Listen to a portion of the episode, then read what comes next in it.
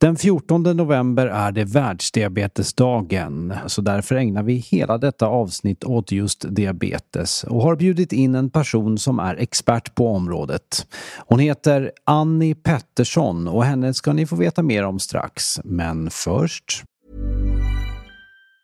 Hej, det är Ryan Reynolds och jag är här med Keith, co-star of my upcoming film If, only in theaters May 17th. Do you want to tell people the big news? All right, I'll do it. Sign up now and you'll get unlimited for $15 a month in six months of Paramount Plus Essential Plan on us. Mintmobile.com slash switch. Upfront payment of $45 equivalent to $15 per month. Unlimited over 40 gigabytes per month. Face lower speeds. Videos at 480p. Active Mint customers by 531.24 get six months of Paramount Plus Essential Plan. Auto renews after six months. Offer ends May 31st, 2024. Separate Paramount Plus registration required. Terms and conditions apply if rated PG.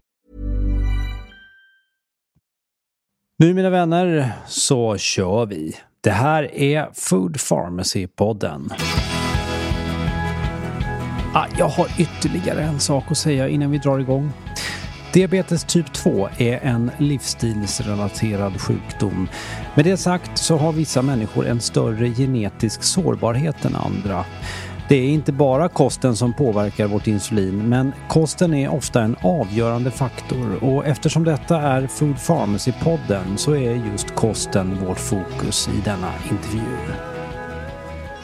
Välkommen hit Annie Pettersson. Tack så mycket. Du är forskare, molekylärbiolog med doktorsexamen från Karolinska institutet och ja. forskare på Nordic Clinic. Det stämmer. Så härligt att du kunde komma hit. Jätteroligt att vara här. Du, på lördag så är det ju världsdiabetesdagen. Och det kanske låter lite deppigt men i mina ögon så har ännu ett år gått där diabetes faktiskt ökat i Sverige och i hela världen. Och därför tänker jag att det, det kan vara viktigt att uppmärksamma diabetes i ett helt avsnitt. Eh, men för att gå till botten så tänkte jag att vi börjar med att fråga vad är diabetes för något? Ja, diabetes är ett tillstånd när man får förhöjda blodsockervärden som då kan orsaka andra hälsoproblem. Och då finns det två olika typer av diabetes som framförallt som man pratar om och då är det diabetes typ 1 och diabetes typ 2. Mm. Och eh, typ 1-diabetes är en autoimmun sjukdom där eh, immunförsvaret attackerar de cellerna som producerar eh, insulin. Mm. Och eh, då så får man helt enkelt en insulinbrist vilket kan leda till livshotande tillstånd. Och mm. Typ 2-diabetes uppstår via lite andra mekanismer. Ehm, det är en mer renodlat metabol sjukdom eh, som ofta tar längre tid att utveckla, ofta uppstår senare i livet och har en väldigt stark kost och livsstilskoppling, starkare än den för typ 1-diabetes. Ehm, och det som händer eh, är att eh, det är precis samma eh, slutresultat som vid typ 1-diabetes, det vill säga att blodsockervärdena ökar. Men vägen dit är, är lite annorlunda. Så att oftast så handlar det om att man eh, äter en kost som vi som människor inte är jätteväl anpassade för. Mm. Ehm, Vad är det då?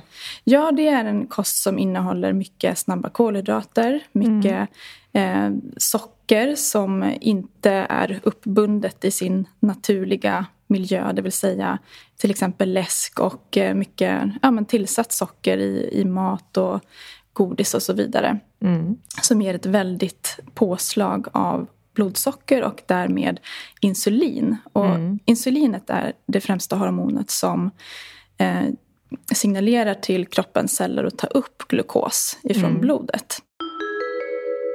Faktaruta.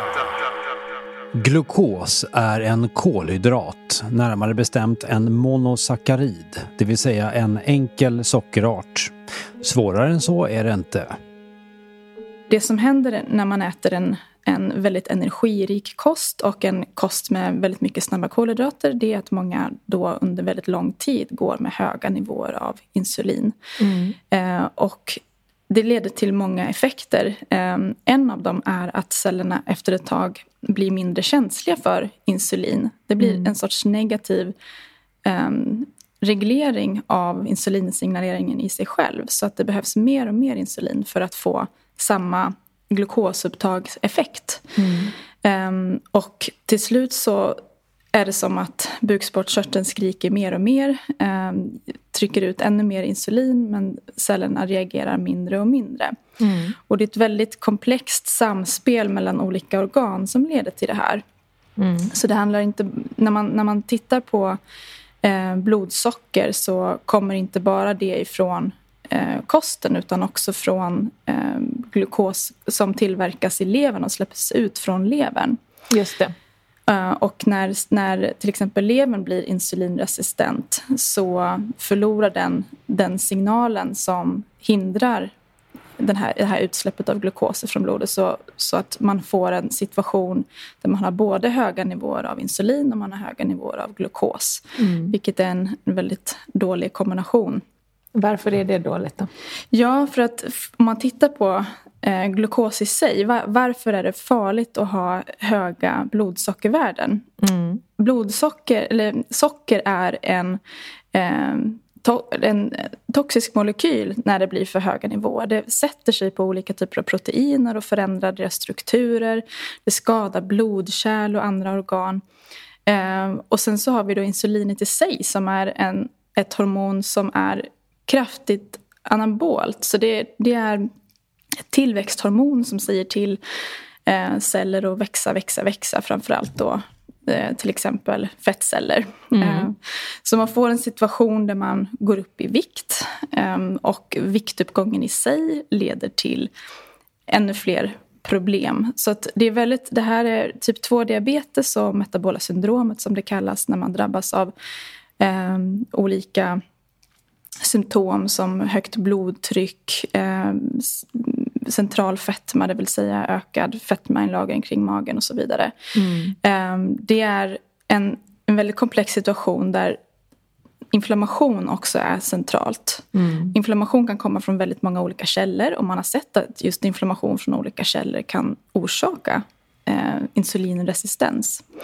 Och en sån källa är just när fettvävnaden växer. Så att man får, ju, ju större fettcellerna blir, desto mer inflammerad blir fettväven, desto mer eh, proinflammatoriska molekyler släpper den ut och desto mer eh, insulinresistens bildas i olika delar av kroppen.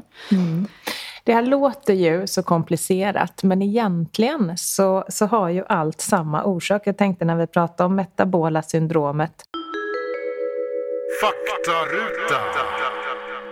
Metabolt syndrom är inte en sjukdom utan ett samlingsnamn för olika rubbningar i metabolismen vilket innebär att kroppen har problem med att omsätta näring. Det kan bland annat yttra sig genom högt blodtryck, bukfetma och förhöjda sockervärden. Dessa rubbningar kan leda till flera olika sjukdomar, till exempel diabetes typ 2 fetma, insulinresistent så kom, härstammar ju ofta det från samma källa, det vill säga precis som du sa inledningsvis att livsstilen är en, eh, en väldigt stark bidragande faktor mm. till allt det här. Och när du pratar då om den här maten inledningsvis som vi äter, vad är det för mat rent konkret? Kan du säga en, en typisk liksom eh, en typisk matdag som, som innehåller den här maten som bidrar till det här? Mm, absolut, så att, eh, då har vi till exempel en eh, ganska vanlig frukost i många delar av Europa när man börjar med lite vitt bröd och eh, eh kanske dricker lite O'boy till så som jag växte upp när jag var jag barn. Med. På so sockerlimpor, sirapslimpor och eh, O'boy. Mm. Och sen så kanske gärna lite ost på det. Och det som händer i en sån kombination, förutom att det är en ganska näringsfattig måltid, mm. eh, så har den, den saknar mycket fiber som reglerar liksom, eh, sockerupptaget i tarmen. Mm. Eh, och den eh, är proinflammatorisk av flera mm. olika anledningar, vilket vi då redan har hört att inflammation bidrar till insulinresistens. Mm. Och sen så är det då den här formen som kolhydraterna kommer i väldigt eh, lätt jätteupptagligt för kroppen. Så man får ett, man får ett sockerpåslag och ett insulinpåslag som slår i höjden och sen så Eh, Förlåt att jag avbryter. Mm. Varför det är lättupptaget är ju då för att det är så fiberfattigt till ja. exempel. Mm. Precis. Eh, och vi är inte riktigt gjorda för att hantera så stora mängder eh, kolhydrater på en gång. Det, det, debatten om kolhydrater är ju ganska komplex och det finns olika läger och vi kan tåla väldigt mycket kolhydrater så länge det kanske kommer i sin lite mer naturliga form. Eh, så att man har sett att till exempel fullkorn har ju en bättre effekt på eh, eller en mindre dålig effekt på blodsockret till exempel än vad processade veteprodukter har, processade kolhydrater mm. där man har tagit bort nästan allt vad fiber heter. Mm, man har tagit bort kornet och skalet och mm, sådär. Mm. Precis. Och sen så ska jag också nämna att den här eh, om vi talar framförallt om viktuppgång så är den här kombinationen av eh, socker, snabba kolhydrater och fett är ju en ganska dålig kombination. För det mm. som jag inte nämnde i början det är ju att insulin, ett av insulinets absolut viktigaste effekter det är just att slussa in fett eh, i, i fettcellerna framförallt och även i muskelceller när det behövs. Mm. Eh, men det som, eh, så att det är ju en kombinationen av fett och kolhydrater är ju som en så här, lite the perfect bomb metabolt. Mm. Eh, framförallt för att trigga viktuppgång som i sin tur sen kan bidra till eh, till exempel typ 2-diabetes och andra sjukdomar. Mm. När vi ätit den här frukosten då, vad, vad, vad fortsätter vi att äta sen? Ja, dagen? sen kanske vi småäter lite grann mm. under dagen. det har jag alltid riktigt... älskat att göra. det måste jag erkänna att jag också är svag för. Um, när vi inte låter kroppen och tarmarna vila um, så, så kommer vi inte alltid ner i den här vad ska man säga, grundstadiet där man har både lågt blodsocker och lågt insulin utan det kan svaja väldigt mycket. Och säg då att man är en person som småäter mycket under hela dagen. Mm. Eh, och eh, gärna kanske lite snabba kickar. Eh, man kanske köper eh, lite mackor och lite fika och eh, lite läsk och lite juice för att liksom, ta sig igenom arbetsdagen eller skoldagen. Mm. Eh, om man gör det så, så får man ett insulinpåslag som, alltså, lite, för, lite för mycket, lite för länge under mm. hela dagen helt enkelt. Och gör man det under många års tid, mm. då så kan det bidra till, typ 2, till att man utvecklar typ 2-diabetes om, om kroppen aldrig får vila metabolt. Just det. Jag tänker att vi ska komma in på det här lite närmare senare, men vi fortsätter den här matdagen. Jag ska bara innan jag frågar vad, vad det blir till lunch så eh, tänker jag det här med mellanmål. Det är också en sån sak. Nu har jag ju vant mig om hela mitt sätt att äta och försöker. Ibland faller jag ju in i det här småäta. Igår var en sån dag. Jag tycker mm. att jag åt hela dagen igår och bara gick och mm. smååt och så här. Och då mår jag ju, eh, känner ju hur jag blir trött och hur kroppen blir liksom eh, däst, mm. verkligen. Men, men i vanliga fall så, så har jag lyckats att, eh, att liksom schemalägga min mat. Alltså jag har ju en lång period av fasta, naturlig fasta och sen äter jag två stora mål och ibland kanske något annat, men ofta håller jag mig till två stora mål. Mellanmål är man ju uppvuxen med att man skulle äta titt som tätt. Mm. Och det är också det du tar upp här. Eh, och mellanmål är ju ofta associerat med en macka eller mm. eh, kanske lite sockrade flingor, och mm. sockeryoghurt och sådär. Vad säger du om mellanmål? Ja, där kanske man bör ha lite olika råd för små barn, mellanstora barn och vuxna. Mm.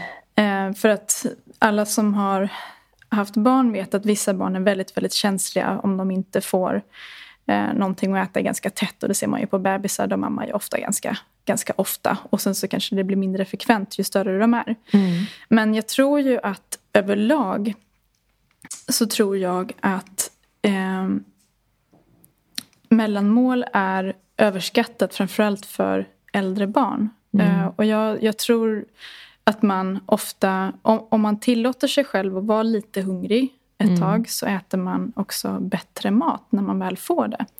Eh, om man hela tiden går och småäter lite sämre saker som du säger, mellanmål ska ofta gå snabbt. Mm. Och då hinner man inte stå där och laga en omelett eller eh, fixa lite eh, grönsaker utan då ska det gå snabbt och det ska vara gott. Mm. Mycket klassisk mellanmålsmat i Sverige och i många delar av världen är ju snabb eh, och inte särskilt hälsosam, inte särskilt näringsrik. Mm. Och jag tror att man äter bättre övriga måltider om man klarar av att hålla sig däremellan. Man äter kanske större måltider och så får, får kroppen vila däremellan. Kära vänner, jag vill bara komma med ett litet tillägg eh, till detta samtal. Bli nu inte livrädda för att äta mellanmål. Det är själva småätandet och de onyttiga mellanmålen vi vill komma bort ifrån. Det är individuellt vad man mår bra av och till exempel en frukt vid ett tillfälle mellan lunch och middag behöver såklart inte vara så dumt.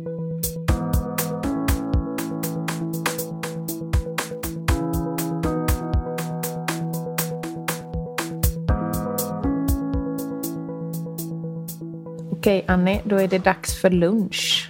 Hur ser en typisk lunch ut när man äter på det här sättet? Ja, men då kanske man tar sig en stor pasta mm. med lite ost och skinksås till. Mm. Um, kanske sköljer ner det med lite juice eller läsk eller mjölk. Mm. Och så har man sin perfect bomb. Um, det är ju... Man, Många som äter så kolhydratrika måltider blir väldigt trötta och drabbas av något som kallas för postprandial fatigue. Mm. Och det känner jag av själv. Om jag, om jag skulle sätta mig och äta väldigt mycket socker då får jag, jag blir jättetrött och jag får hög puls. Um, och det är som att kroppen jobbar på högvarv för att göra sig av med allt det här sockret. Och pasta är ju precis som, som eh, processat vete väldigt lätt upptagligt och ger ett väldigt insulinpåslag. Och mängderna blir ju väldigt stora. Mm.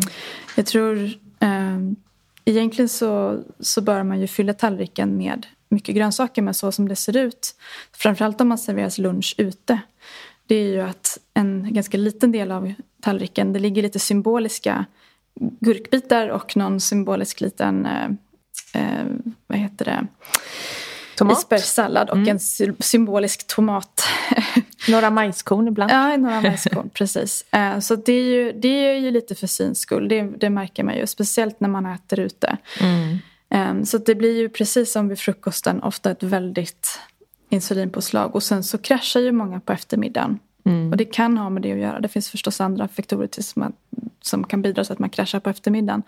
Men många mår då bättre av att återigen slå på sockret och ta sig en liten, en liten snacks på vägen hem när man hämtar barnen, köpa lite choklad och trycka i bilen. Just det, för det är det här som händer när man äter så energirik mat, mycket snabba kolhydrater, så blir man väldigt mätt. Mm. Men eftersom att kroppen tar upp det här så fort, eftersom att det inte är några fibrer och väldigt lite näring i, så blir man snabbt hungrig igen. Mm. Ja, det kan slå över. Hos vissa personer så kan det vara så att man får ett väldigt insulinpåslag som nästan överkompenserar. Så att man får lågt blodsocker igen. Mm. Uh, och då kan jag bidra med en personlig ref liksom reflektion om hur det var när jag var framförallt tonåring och, och släpptes fri och äta lite som jag ville. Uh, eller, eller snarare så man kan inte riktigt kontrollera tonåringar alltid. Uh, så att jag åt ju väldigt, väldigt sockerrik mat, väldigt kolhydrattung Um, jag med. Ja. jag tror att många tonårstjejer framförallt gör det faktiskt. Ja, och jag mm. sov dåligt vilket gjorde att det som fick mig att vakna till på morgonen det var en sockerlimpa med O'boy och, och fruktyoghurt och, och jag var en extrem sockerråtta. Mm. Eh, sådär att man liksom gick runt i köket och letade efter vad vad kan jag äta idag? Mm. Eh, gränsen gick väl vid sirap, det åt jag inte men eh, allt annat som jag hittade mm. kunde, jag, kunde hjälpa för stunden. Eh, och jag minns ju hur extremt trött jag var och vilka enorma blodsockerdippar jag fick. Mm. Ehm, jag var tvungen att ha med mig någonting hela tiden i väskan för att jag kunde bli så hungrig att jag nästan kräktes. Mm. Så att jag var tvungen att äta kanske varannan timme. Annars mm. så mådde jag jätteilla. Mm. Eh, och det är så skönt nu när jag har en helt annan kosthållning att det är borta. Jag mm. behöver inte springa runt med mat i väskan eller en godisbit i väskan för att ta mig igenom dagen. Utan jag kan klara mig hur många timmar som helst. Du är inte slav längre under ditt blodsocker helt enkelt. Nej, precis. Mm. Och det är väldigt skönt mm. att ha gjort slut med, ja. Eh, med ett blodsocker som lever i någon form av rollercoaster, eller hur? Ja, och det var ju synd på den tiden så kände man inte riktigt till Nej. problemen med socker på samma sätt. Det var väldigt mycket fett i fokus så att jag fokuserade väldigt mycket på att äta produkter med lite fett i. Mm. Oavsett vad det fettet hade ersatts med och vad man då äter istället. Mm. Okej okay, Annie, och sen kanske man tar då något mellanmål. Framförallt om man eh, känner att blodsockret börjar sjunka rejält och man ska orka med resten av dagen. Man bara känner sig trött sådär vid eh, tresnåret. Mm. Och sen kommer man hem och ska äta middag. Och vad, vad kan det vara för typ av middag då om man äter så här? Ja, många lever ju på just veteprodukter. Eh, så att det är, ofta, det är ofta pasta, det är väldigt lätt att laga. Jag tror man har gått ifrån lite grann det något hälsosammare alternativet potatis. Jag tror att den har mm. fått stå tillbaka väldigt mycket till förmån för just pastaprodukter som, som många uppfattar som både godare och enklare att laga mm. till. Mm. Ehm, så att potatis ju, kan ju beroende på hur mycket man äter kan ju också ge ett blodsockerpåslag eh, men av en no, lite hälsosammare typ överlag. Eh, mm. Lite mindre liksom, inflammation, lite bättre metabolt svar på potatis än, än eh, pasta. Så jag, tror, jag tror faktiskt att många, det är pasta där igen. Mm. Eh, det, eller någon typ av... Ris? Ja, ris förstås. Och där har vi också ris som är en något snällare variant av spannmål än just vete. Mm. Men vitt ris innehåller ju just nästan ingenting alls heller. Nej. Än just snabba kolhydrater. Så mm. Just när man tar bort det här skalet på riset så försvinner mycket av fiber och, och näringsämnen som finns där i. Just det. Mm. Och sen så kanske man tar en liten kvällsmacka. Ja, det... Eller lite en skål flingor och mjölk. Precis. Och mm. problemet mm. där med är ju inte bara vad man äter på kvällen utan att man äter på kvällen. Mm. Så där, det har jag personligen väldigt svårt att sluta med för att det är väldigt trevligt mm. att äta på kvällen. Sen mm. beror det förstås lite på vad man äter men mycket, vi är inte skapta för att eller skapta, vi är inte så väl anpassade för att äta så sent på kvällen.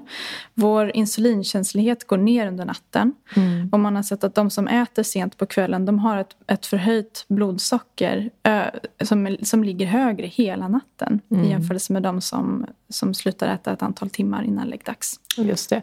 Och det är en av fördelarna tycker jag med eh, så kallad intermittent fasting. Mm. Att att man eh, får en lång sammanhängande vila. Man äter inte sent på kvällen eller tidigt på morgonen. Mm. Det tycker jag är väldigt skönt. Mm. Ja, många mår jättebra av det.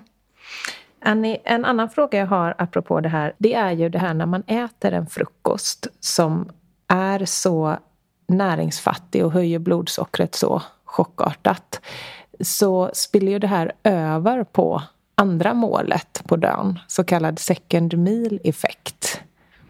Jag tänker om, man, om det är någonting man ska börja göra, om man känner igen sig i den här beskrivningen av matdagen. Kan det vara en klok idé då att börja med att ändra frukosten mm. för att hålla eh, blodsockret lite mer i schack resten av dagen? Mm. Ja, det tycker jag absolut. Jag brukar säga ibland att frukosten sätter tonen för dagen. Mm. Jag tror att man, eh, just, just när man får en om man äter en bra frukost med näringsämnen som håller en mätt längre mm. så kommer, man, kommer det minska risken för att man halkar dit igen. Att man, att man unnar sig det där mellanmålet. Att man slinker dit på, på lunchen också. Så absolut. Mm. Uh, så det, jag tror att det är väldigt, väldigt viktigt att fokusera om man äter frukost på mm. en bra frukost. Men jag tror, jag tror också det här, det här att vi behöver kanske vara lite mindre rädda för hunger. För det är någonting som jag känner, känner personligen att det är det känns lite läskigt att vara hungrig. Mm. Trots att vi lever i ett samhälle där vi kan få tag på mat precis när vi vill. Mm. Och nästan vad vi vill kan vi få, få tag på. Mm. Eh, så ändå så är man lite rädd för hunger. Det verkar vara en väldigt stark inneboende känsla. Och rädsla. Men jag tror att vi kanske behöver komma ifrån det där lite. Det är inte så farligt. Om man orkar vara hungrig i några minuter så går det oftast över. Mm. Och jag tycker inte att man ska svälta sig på något sätt. För det finns massa med negativa effekter med det också. Man, Mm. Det kan slå bakut och man får en, en minskad metabolism. Och man, eh, till, i, I slutändan så kan det leda till att man ökar i vikt ifall man jojobantar eller eh, och så vidare. Det, är- studier pekar på lite olika resultat där. Men definitivt att man, att man vågar tillåta sig själv att bli lite hungrig och också bli sugen på riktig mat. Mm. Det märker jag själv när jag, blir, när faktiskt tillåter mig själv att vara riktigt hungrig. Då blir man sugen på riktiga måltider istället för att småsnacksa hela dagarna. Och aldrig, och jag kommer tillbaka till den här fastan som har hjälpt mig otroligt mycket att bli av med mitt småätande. Det är ju att jag aldrig njutit så mycket av mat som jag gör när jag är riktigt hungrig och inser att jag aldrig varit hungrig. Nej. För det blir man ju inte om man går och småäter hela tiden. Nej. Du Annie, idag så har ungefär en halv miljon människor i Sverige diabetes. Mm. Varav 90 procent faktiskt har diabetes typ 2. Mm. Eh, och mörkertalet när det kommer till diabetes typ 2 sägs ligga på runt 30 procent. Vilket då innebär att upp till 150 000 personer faktiskt kan gå med diabetes typ 2 utan att känna till det. Eh, och då undrar jag, vilka symptom kan peka mot diabetes och vilka markörer brukar man mäta för att diagnostisera diabetes? Eh, när man har fullt utvecklad diabetes då är några vanliga varningstecken att man är väldigt trött och törstig och kissar mycket. Då brukar man ha fullt utvecklad diabetes. Men sen så finns det förstås en väg dit där man kanske är, har problem med insulinresistens av olika nivå. Eh, och då får man nog titta mer totalt på, på livsstilen och försöka utvärdera hur mycket socker äter jag, hur mycket väger jag, hur sköter jag min fysiska aktivitet, hur sköter jag min sömn och min stress. Om man då ligger i riskzonen baserat på, på livsstilsfaktorer då tycker jag man ska gå och, och titta, just gå till sin läkare och titta på om man har hur värdena ser ut. För då finns det inte lika tydliga kopplingar att man kanske är just törstig och går och kissar jämt utan det, det när man har fullt utvecklad diabetes. Och de markörerna som man brukar titta på det är framförallt eh, fasta glukos, fasta insulin eh, och också någonting som kallas för oralt glukostoleranstest.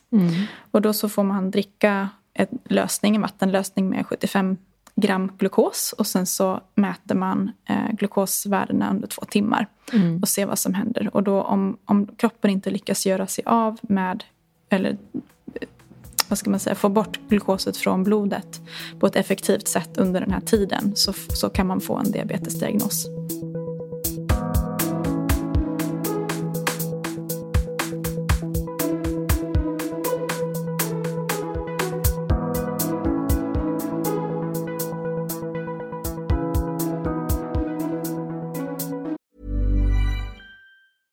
When you're ready to pop the question, the last thing you want to do is second guess the ring. At Bluenile.com, you can design a one of a kind ring with the ease and convenience of shopping online. Choose your diamond and setting. When you find the one, you'll get it delivered right to your door. Go to Bluenile.com and use promo code LISTEN to get $50 off your purchase of $500 or more. That's code LISTEN at Bluenile.com for $50 off your purchase. Bluenile.com code LISTEN. Quality sleep is essential. That's why the Sleep Number Smart Bed is designed for your ever evolving sleep needs. Need a bed that's firmer or softer on either side? Helps you sleep at a comfortable temperature? Sleep Number Smart Beds let you individualize your comfort so you sleep better together. JD Power ranks Sleep Number number 1 in customer satisfaction with mattresses purchased in-store. And now, save 50% on the Sleep Number limited edition Smart Bed for a limited time. For JD Power 2023 award information, visit jdpower.com/awards. Only at a Sleep Number store or sleepnumber.com. Och vad, är det då i livsstilen och miljön som bidrar till att man utvecklar just typ 2-diabetes? Ja, kosten har vi pratat mycket om redan.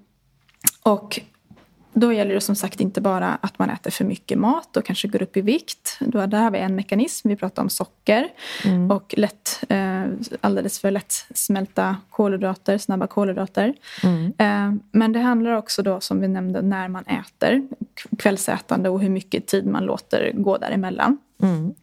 Men sen så finns det också flera andra faktorer som, som man har visat kan bidra ganska kraftigt. Och den, en av dem är faktiskt psykologisk stress. Mm.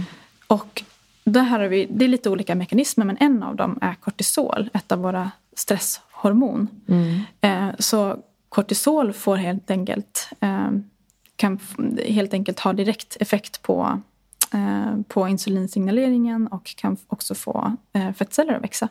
Mm. Så det som är lite intressant är att vi, så det är, väldigt, det är starkt kopplat till sån här central fetma. Det är när man har en bukfetma helt enkelt. När man mm. har problem med eh, någonting som kallas för visceralt fett som lägger sig på de inre organen och stör deras funktion. Och, och det här fettet är väldigt metabolt aktivt. Mm, just det. det. Mm. Jag ska bara bryta av för det var så mycket mm. svåra mm. ord. Men visceralt fett är ju fettet då runt organen. Mm. Och det är viktigt att poängtera att även om man är en smal person så kan man ha hög andel visceralt fett, alltså mycket fett runt organen. Så mm. att det kan ibland vara svårt att upptäcka är ändå viktigt att påpeka. Ja, det kan det vara. Mm. Um, så det här viscerala fettet det är väldigt metabolt aktivt och det frigör mer av någonting som kallas för fria fettsyror mm. eh, från, från de här fettcellerna. Och de är problematiska för att de sätter sig på andra organ och stör just insulinkänsligheten bland annat. Mm. Så det kan sätta sig på muskler, eh, det kan sätta sig på, på hjärta som ektopiskt fett och eh, och liksom störa insulinsignalering och, och, kan också ha eh, toxiska effekter på levern. Mm. Så det kallas för lipotoxicitet när man har höga nivåer av fria fettsyror som cirkulerar. Mm. Och det du säger med sätta sig på hjärta, det är ju intressant eftersom att vi vet att diabetes och hjärt och kärlsjukdom som är vår främsta dödsorsak i Sverige mm. går nära hand i hand. Ja. Och att många människor får faktiskt inte reda på att de har diabetes förrän de drabbas av någon form av hjärtsjukdom, eller hur? Mm. Precis. Så om vi kommer tillbaka till det där stress också. Det, är ju, det, det, finns ju flera komponenter där förstås. En av dem är som sagt kortisolet. Och då kan det vara intressant att höra att när vi jobbar med fettceller i kultur på labb.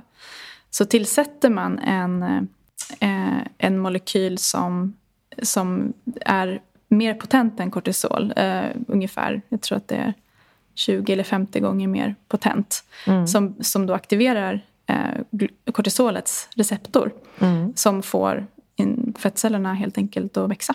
Just det. Så det, det, man kan ju naturligtvis inte alltid jämföra studier i kultur på en hel människa men det är ändå intressant att se att det finns en sån direkt mekanism. Mm. Som, och man har ju sett som sagt att, att eh, stress leder till den här centrala fettman. Och sen så finns det ju också en komponent av eh, stressätning som mm. jag tror inte är helt oviktig i det här sammanhanget. Bra att du sa det. Den är nog jättevanlig. Berätta. Ja, det är ju en, någon sorts copingmekanism. Mm.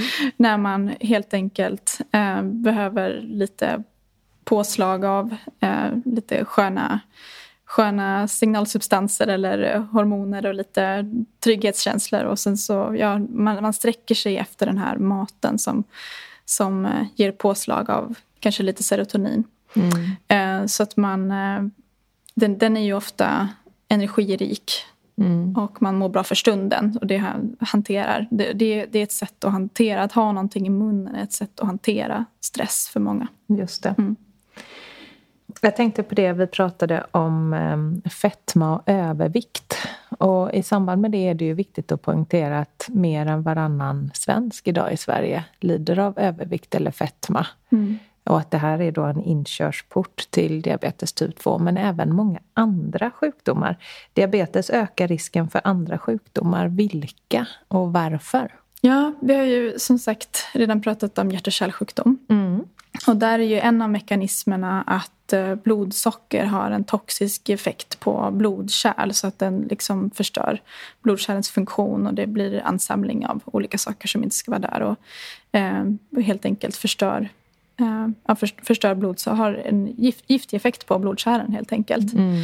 Eh, men sen så finns det ju an, många andra eh, tillstånd, till exempel cancer som har kopplats ihop med eller en ökad risk för cancer. Mm. Och där ser man, det är väl egentligen flera olika mekanismer. En av dem är eh, insulinet i sig som är en, en vad heter det, kraftig signal till celler att växa. Mm. Och många cancerceller har olika vägar som en del av insulinsignaleringsvägen eh, konstant påslagna. Just det. Så att där har vi en koppling. Och sen så är det ju sockret i sig självt. Så man har sett att, att cancerceller eh, föredrar so so socker som eh, energisubstrat. Eh, så att man har sett också då att till exempel positiva effekter på cancer när man tar bort socker och kolhydrater helt ur kosten och äter det som kallas för en ketogenkost. Just det. Så att vissa cancerformer kan svara på det. Mm. Mm. Och sen så finns det ju eh, många andra inflammatoriska sjukdomar som är kopplade till typ 2-diabetes. Och, mm. och där har vi ju delvis inflammationskomponenten. Mm. Som väldigt många av de sjukdomar som, som drabbar människor idag har ju en stark inflammatorisk komponent. Just. Eh, så att, och då så allting som ökar inflammation, då, till exempel övervikt, till exempel oxidativ stress eh, och höga blod högt blodsocker, höga blodfetter kan då bidra till de här sjukdomarna. Mm. Och där har vi en till exempel Alzheimer som ibland kallas för diabetes typ 3 för att en undergrupp av de som drabbas av Alzheimer just har problem med insulinresistens. Mm, just det, det tänkte jag när vi pratade om vilka typer av diabetes det mm. finns, att vi glömde nämna diabetes typ 3. Mm. Alzheimer är också en, en, eh, har ju självklart en stark ärftlig komponent men där man eh, också ser en stor ökning i vår del av världen. Mm. Jag måste också nämna här av bland sjukdomar som man kan drabbas av när man har typ 2-diabetes så är ju just infektionskänslighet en viktig sån. Och det har ju eh, tydliggjorts väldigt mycket nu i den här mitt i pandemin som vi är. Mm. Där man har sett att personer med diabetes har en ganska kraftig ökad risk att för det första hamna på sjukhus och mm. sen också att avlida i de här infektionssjukdomarna. Och det gäller inte bara corona. Nej. Utan det gäller även vanlig influensa. Där mm. man, har man diabetes så är man eh, så är det sex gånger troligare att man hamnar på sjukhus på grund av influensa. Eh, och tre gånger vanligare att man dör så det, det här är verkligen eh, viktigt. Det kan verkligen, verkligen få konsekvenser för folks liv. Mm. Och det är många andra infektionssjukdomar som man har sett. Både infektionskänslighet och dödlighet och risk för allvarliga komplikationer som ökar vid massa olika infektionssjukdomar när man har typ 2-diabetes. Mm. Och det känns ju jätteviktigt i sådana här tider. Det här är så viktigt. Jag tror också att äh, metabolt syndrom som nog väldigt få människor kände till före corona har verkligen medvetande gjorts bland vanliga människor mm. eftersom att det också ökar eh, risken att drabbas allvarligt för mm. när, man, när man får då corona. Och det som är intressant är att en sån stor del av oss går omkring och lider av metabolt syndrom utan att veta om det. Mm. Och då kommer vi in på en annan intressant fråga som nästan vi har besvarat. Men varför är det så viktigt att åtgärda grundorsakerna istället för att enbart förlita sig på läkemedel? Ja, om man inte åtgärdar grundorsakerna så finns de kvar. Det är det korta svaret på frågan. Mm. Eh, så att om man, även om man tar blodsockersänkande läkemedel som kan få en viss positiv effekt på hälsan överlag. Mm. Så finns ju grundorsakerna kvar och kan orsaka massvis med andra problem. Och sen så är det också så att de här läkemedlen som används, de är inte alltid pro problemfria. Och eh, ett av exemplen på det är just när man får, när diabetesen har gått så långt att man kan behöva in insulininjektioner. Då så är ju en av bieffekterna är just viktuppgång mm. i och med att insulin är en sån kraftig signal till fettceller att växa. Mm. Eh, och därmed så förvärrar man ju problemet eftersom vi vet att just viktuppgång även förvärrar typ 2-diabetes. Mm. Men det ska sägas också att vikt, över, övervikt, fetma och typ 2-diabetes går hand i hand. Men de behöver, det finns också smala personer som utvecklar diabetes och det finns överviktiga personer som aldrig kommer få diabetes. Och där finns det faktiskt en spännande genetisk komponent. Mm. Det, det, är nämligen så att vår förmåga att lägga på oss fett alltså att gå upp i vikt, är skyddande mot sådana här metabola sjukdomar. Så att det, där finns det en genetisk komponent. Hur stor, hur stor kan en fettcell bli innan den inte klarar av att bli större? Mm. Så de som har en, en, eh, genetisk ärftlighet att kunna göra väldigt stora fettceller, mm. de mår alltså bättre och har mindre risk att utveckla diabetes om man äter en, en kost full med socker. Och de som har begränsad möjlighet att få sina fettceller att växa, mm. de utvecklar diabetes tidigare. Om de då börjar äta för mycket till ja, exempel? Precis, för dåligt. exakt. Mm. Så det, det, där finns ju en, en uh, genetisk komponent helt klart. Intressant. Mm. Jag tänker på det här med att uh, åtgärda grundorsakerna. Vad tänker du med? I många länder så har man ju infört uh, sockerskatt på sockersötade drycker. Mm. Uh, eftersom man ser att det är en en eh, väldigt stor orsak till att vi just lider av övervikt och fetma idag. Mm. Vad tänker du om det som en politisk signal till samhället? Jag vet faktiskt inte riktigt vad jag tycker om det. Eh, det är, eh, det är en väldigt komplex fråga och jag vet inte om det är rätt väg att gå. Framförallt så är jag jätteosäker på om det kommer få någon typ av effekt överhuvudtaget. Mm. Berätta varför. Därför att folk köper ändå. Mm hur mycket skulle priserna på lösgodis behöva öka för att folk inte skulle köpa det längre? Mm. Det räcker inte med 25-30 procent. Jag, jag var på min ICA ganska nyligen och noterade um, eh, priset på lösgodis. Mm. Och förvånande nog så var det samma som när jag var liten. Mm. Alltså 30 år sedan. Mm. Wow. Um, så priserna på lösgodis har inte ökat och då tänker man det, det är så fruktansvärt billigt med godis och glass. Och det, de skulle ju behöva tre, fyrdubblas tror jag innan man ser någon egentlig effekt. För att man vill ha eh, man vill verkligen ha sitt socker. Så jag tror att man, jag tror att man köper det ändå. Mm. Och vad tänker du att, för att i vissa länder så har man ju faktiskt sett resultat till att producenterna sänker andelen sockerhalt i sina produkter. Tror du att det hade kunnat ske? Ja, det låter ju som en intressant bieffekt. Det är, det är svårt för mig att uttala mig om. Men det, det låter ju inte alls omöjligt. Mm. Vi hade ett exempel här i podden för inte så länge sedan där vi berättade att svensk Fanta innehåller tre gånger så mycket socker som spansk Fanta till exempel. Oj! Mm. Och brittisk. Och det är just för att eh, producenterna har minskat andelen socker. Då. Ja, då var det ju verkligen ett bra exempel från verkligheten. Ja. Hur det funkar. Annie, tack så mycket för att du kom hit. Det var väldigt intressant. Tack för att jag fick komma.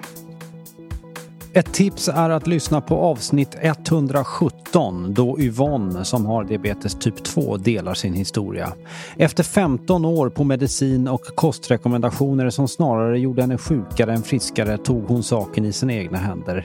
Efter två månader hade Yvonne själv botat sin kroniska sjukdom genom radikal kostomläggning och idag, två år senare, mår hon bättre än någonsin. Då är det så här att du har lyssnat på Food Pharmacy-podden med Lina Närtby och Mia Klase och idag även med Annie Pettersson som ju är intern forskare på Nordic Clinic. Och de håller på med viktiga och spännande grejer och vill ni veta mer om det så kan ni gå in på nordicclinic.se. Jag heter Sebastian Ring och står för musik och redigering och lite annat. Vill du ha mer av det här härliga gänget Food Pharmacy så kan du gå in på foodpharmacy.se och du kan också hitta oss på Instagram under namnet food underscore pharmacy. Hej då!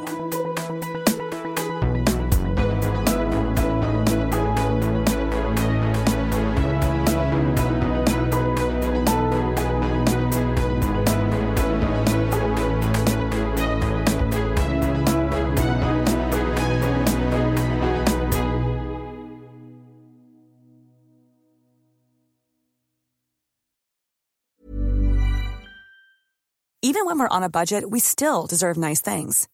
Quince is a place to scoop up stunning high-end goods for 50 to 80% less than similar brands. They have buttery soft cashmere sweaters starting at $50, luxurious Italian leather bags, and so much more. Plus, Quince only works with factories that use safe, ethical, and responsible manufacturing. Get the high-end goods you'll love without the high price tag with Quince. Go to quince.com/style for free shipping and 365-day returns. Even when we're on a budget, we still deserve nice things. Quince is a place to scoop up stunning high-end goods for 50 to 80% less than similar brands. They have buttery soft cashmere sweaters starting at $50, luxurious Italian leather bags, and so much more. Plus, Quince only works with factories that use safe, ethical, and responsible manufacturing. Get the high-end goods you'll love without the high price tag with Quince. Go to quince.com/style for free shipping and 365-day returns. Imagine the softest sheets you've ever felt. Now imagine them getting even softer over time. That's what you'll feel with Bowl and Branch's organic cotton sheets. In a recent customer survey, 96% replied that Bowl and Branch sheets get softer with every wash. Start getting your best night's sleep in these sheets that get softer and softer for years to come. Try their sheets with a 30-night guarantee. Plus, get 15% off your first order at bowlandbranch.com. Code BUTTERY. Exclusions apply. See site for details.